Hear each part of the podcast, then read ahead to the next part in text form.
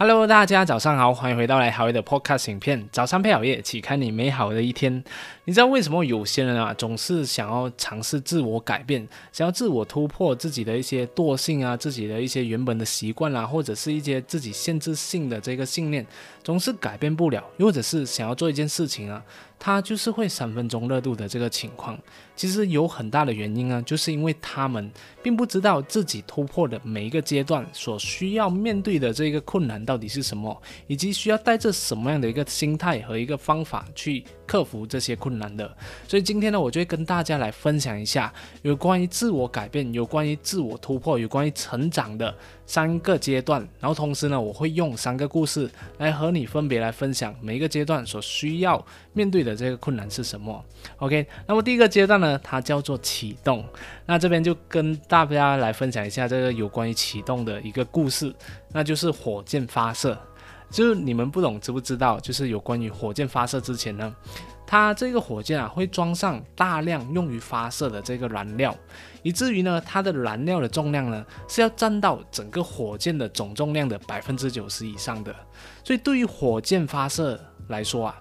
最难的就是摆脱这个地心引力。然后飞离这个地面，所以呢，在火箭发射最初几分钟呢，它就用很大量的这个燃料，你就会看那个火箭升起的时候，它就呜，那个那个火是非常大的，然后它是慢慢升起这样子的。那这个过程当中呢，它用的这个燃料呢，是比起它在飞飞往这个地心地心的这个地面之后，飞到这个空中，然后一直到外太空呢。的全部的这个总和还要多的，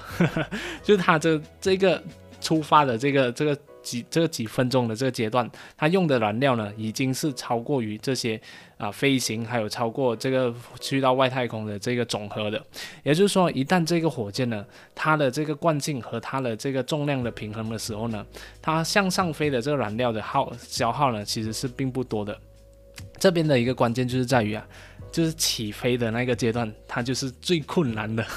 所以很多时候我们要摆脱自己的惯惯性啊，想要突破自己啊，想要去尝试不一样的这个改变。那的确呢，就会让我们消耗我们大量的这个能量。那如果你不清楚自己处在于这个阶段的时候呢，你就被各种各样的小干扰或者是小问题呢给干扰掉，让你途中呢就半途而废，就就赶快就放弃了，因为你并没有花很多的精力和精神和专注再把这件事情给做好先，你才去做其他的事情，而是很多事情你还是持续的，呃，就接踵而来，让你没有办法。把精力全部花在这件事情上面，所以说到这边呢，启动的第一步呢，我就是我们要专注一致，把这件事情给给做好，而不要就是一想着想要。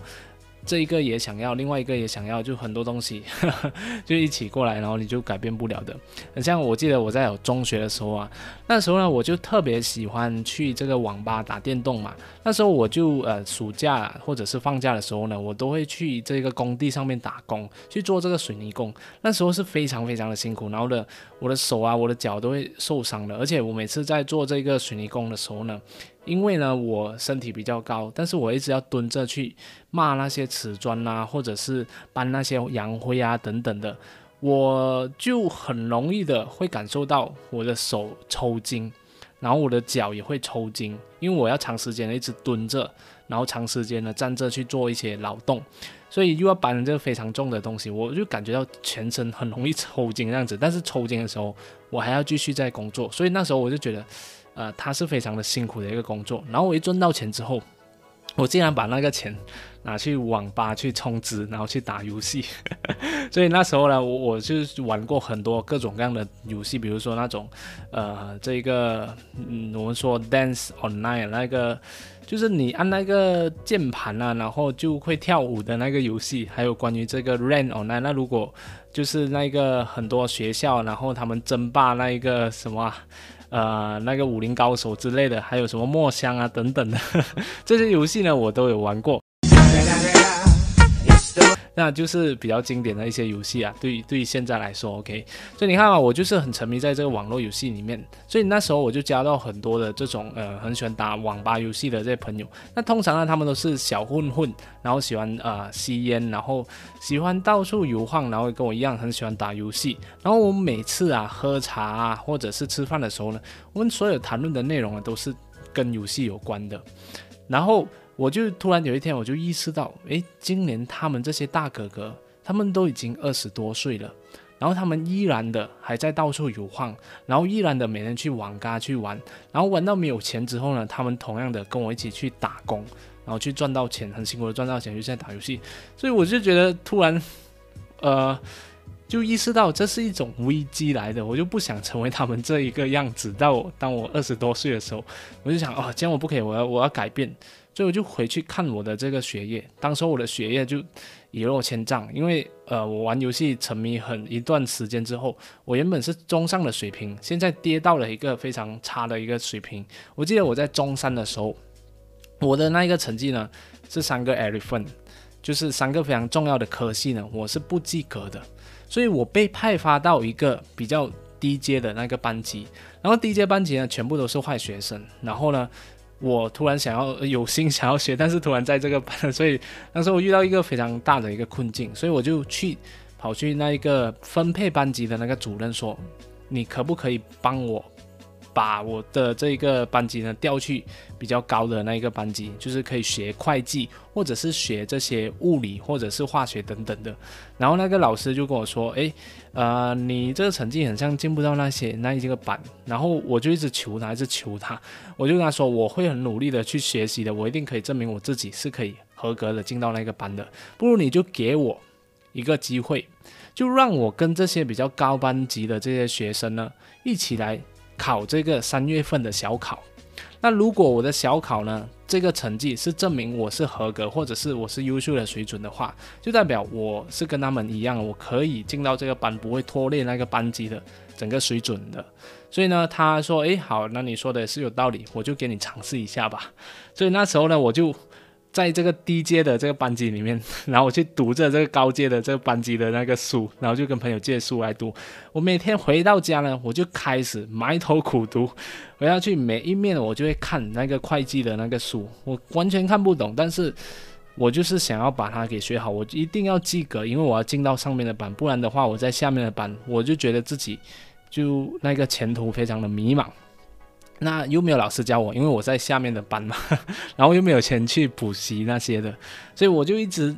每天回到家，我就每个字我看不懂，我就查字典，然后呢不懂的话，很多时候我就去到学校，就跟这些比较高的班级的这呃同学呢，就跟他们呃请教一下讲座这样子，然后就这样不断每天日不日复一日的去学，学到我每天我回到家下午应该是三点这样子吧。然后我就学到应该晚上七八点这样子吧，然后我就开始会去呃帮我爸爸那些做一些工作等等了，然后就开始做一些练习，然后就就睡觉，每天日复一日。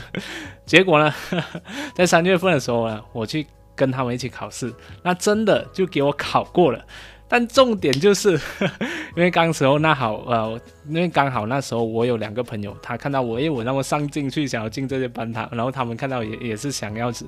然后也要想要跟我跟我一起进到那一个班级里面，所以他们就跟我一起拿了那一个小考。结果呢，呃，老师看到我们三个人的那一个答案是。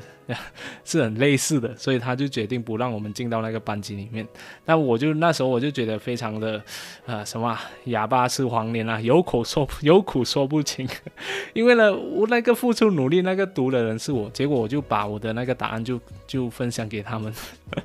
这样的一个情况下呢，我们我们就没有进到那一个会计的那班，但是老师还好，就觉得。啊，我们就跟他辩论说，喂，明明我们就冲过了，你不可以这样，就是不守承诺啊，等等的。然后他就在双方的妥协之下呢，就给我们派发到了一个比会计的班呢，啊，就是下一班的一个水平啦，就是阅读有关于这个地理的这个班级，就还算不错啊，就不是插班的那个位置，那算算是还 OK 的一个水平。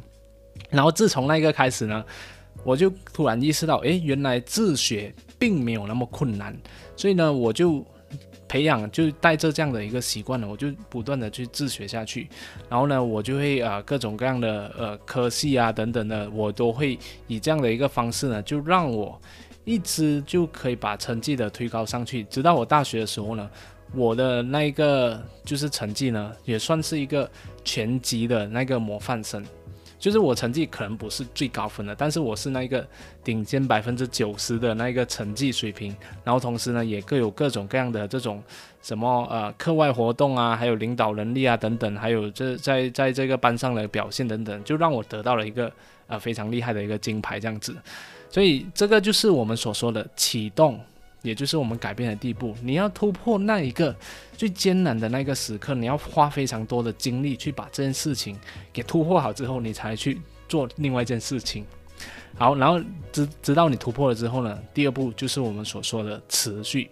那美国一个著名的游泳健将菲尔普斯，相信大家听过，他在二零零八年啊，就是北京奥运会的时候呢，就夺了传奇般的八枚金牌。你看，如果你是奥运。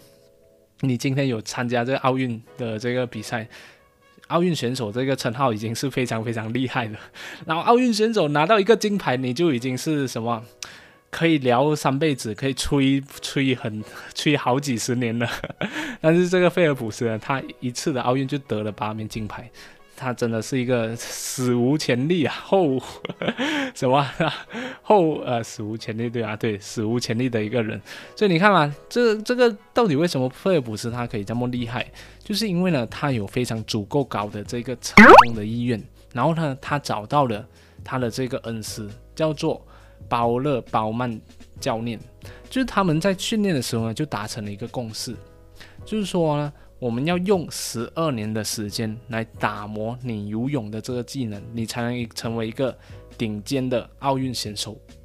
所以，在美国的地方报社上啊，曾经也有报道说，这个关于菲尔普斯的一个非常印象深刻的一个历史啊，就是在菲尔普斯的训练的生涯当中呢，那个鲍曼呢教练啊，他唯一一次允许他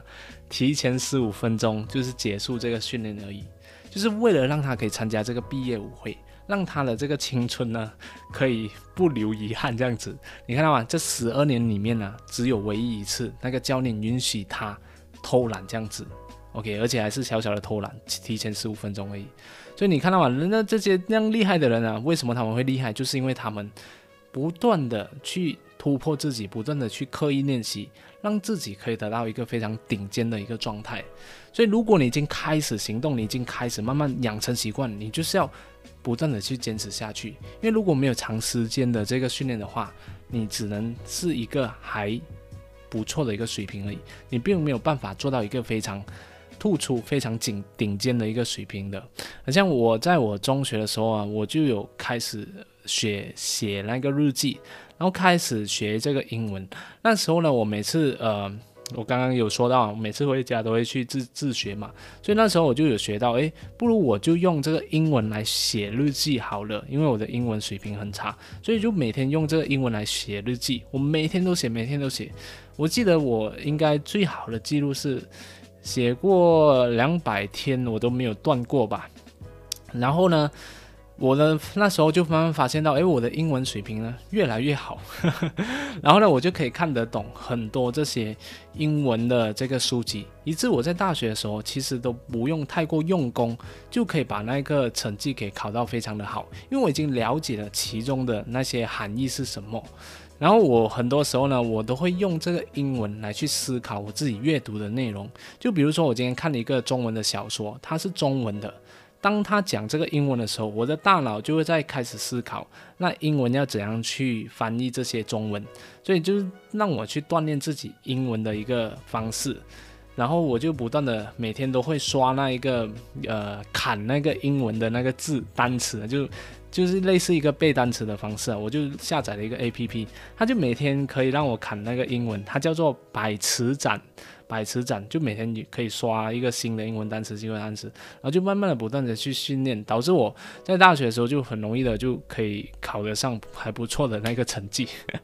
所以这个也是算是我一个非常坚持的一个习惯。到现在为止，我还是会用英文的那个呃文字来写写日记啊，主要是啊已经习惯了。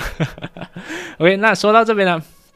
啊，我们也要说一下接下来的这个方式，就是除了坚持以外呢，还有另外一个东西呢，它叫做拐点。那这边呢，也就是说坚持下来呢，我们会得到什么样的一个结果呢？那为什么我们要坚持呢？这个就是我们要讲的最后一个点，也就是我要跟大家分享的第三个故事，就是有关于 YouTube 的故事。那相信大家看到这个影片的话，就知道我们现在在 YouTube 啊。那 YouTube 呢，成为一个全球的这个人类呢最大的这个呃我们所说的影片的搜索的一个平台。那其实啊，在 YouTube 刚开始的时候啊，它的那个用户的数量呢是非常惨淡的，公司呢也只能苦苦的经营，就非常的痛苦，这样子每天在在烧钱。直到有一次呢，这个叫做“懒人星期天 ”（The Lazy Sunday） 这个数字影片呢出现之后呢，它激活了 YouTube，因为它为 YouTube 带来了大量的这个访问量，很多人为了看这个“懒人星期天”的这个节目。就上网上载了，就是来到这个 YouTube 那边去点击观看，然后 YouTube 呢也因为这个懒人星期天的这个数字呢，让谷歌看到，然后谷歌就看到这个数字，然后看到哇，这个发展前景非常的好，所以决定去收购它，而且用了一个非常高的一个价格，就是十五亿美元来收购这个 YouTube。你可以想象一下，当时候才二零零六年，然后 YouTube 呢也没有很多的那个用户。谷歌就用了十五亿的美元来收购它，所以就是因为这样的一个原因。呃，让 YouTube 达到了一个成功，但是呢，在这之前啊，其实 YouTube 做了很多很多各种各样的一个尝试的，所以呢，这就是我们要讲的有关于这个坚持的意义。它就是让我们等到一个拐点的出现，也就是当一个机会出现的时候呢，你的这些习惯，你这的这些坚持，你的这些非常好的一个技能呢，它就可以接得住这些荣耀，而不是昙花一现而已。所以很像我之前就有靠着每天在写作，每天写日记，每天会去学习，每天会去思考。然后呢，我在大学的时候就开始有尝试做这个。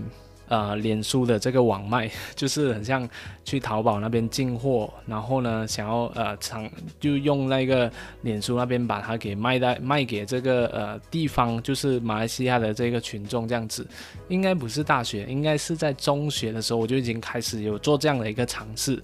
然后那时候也没有赚到什么钱，但是纯粹就是想要有尝试的一个机会。然后后来呢，我有做这个 IG，在我大学的时候就开始做这个 IG，我就开了很多个账户，然后就开始经营每一个账户。然后每个账户呢，我都经营差不多四五千那一个呃那个粉丝量。当时候应该好多年前，七八年前吧，那成绩还算是不错。但是后来发现好像也没有很难。赚到钱，然后也没有什么意义这样子，然后后来就开始转战这个 YouTube。而在转战 YouTube 的时候呢，我一开始也并不是做这个行业个人成长的这个频道的，而是做一些科普，一些很像香蕉皮要怎样用啊，然后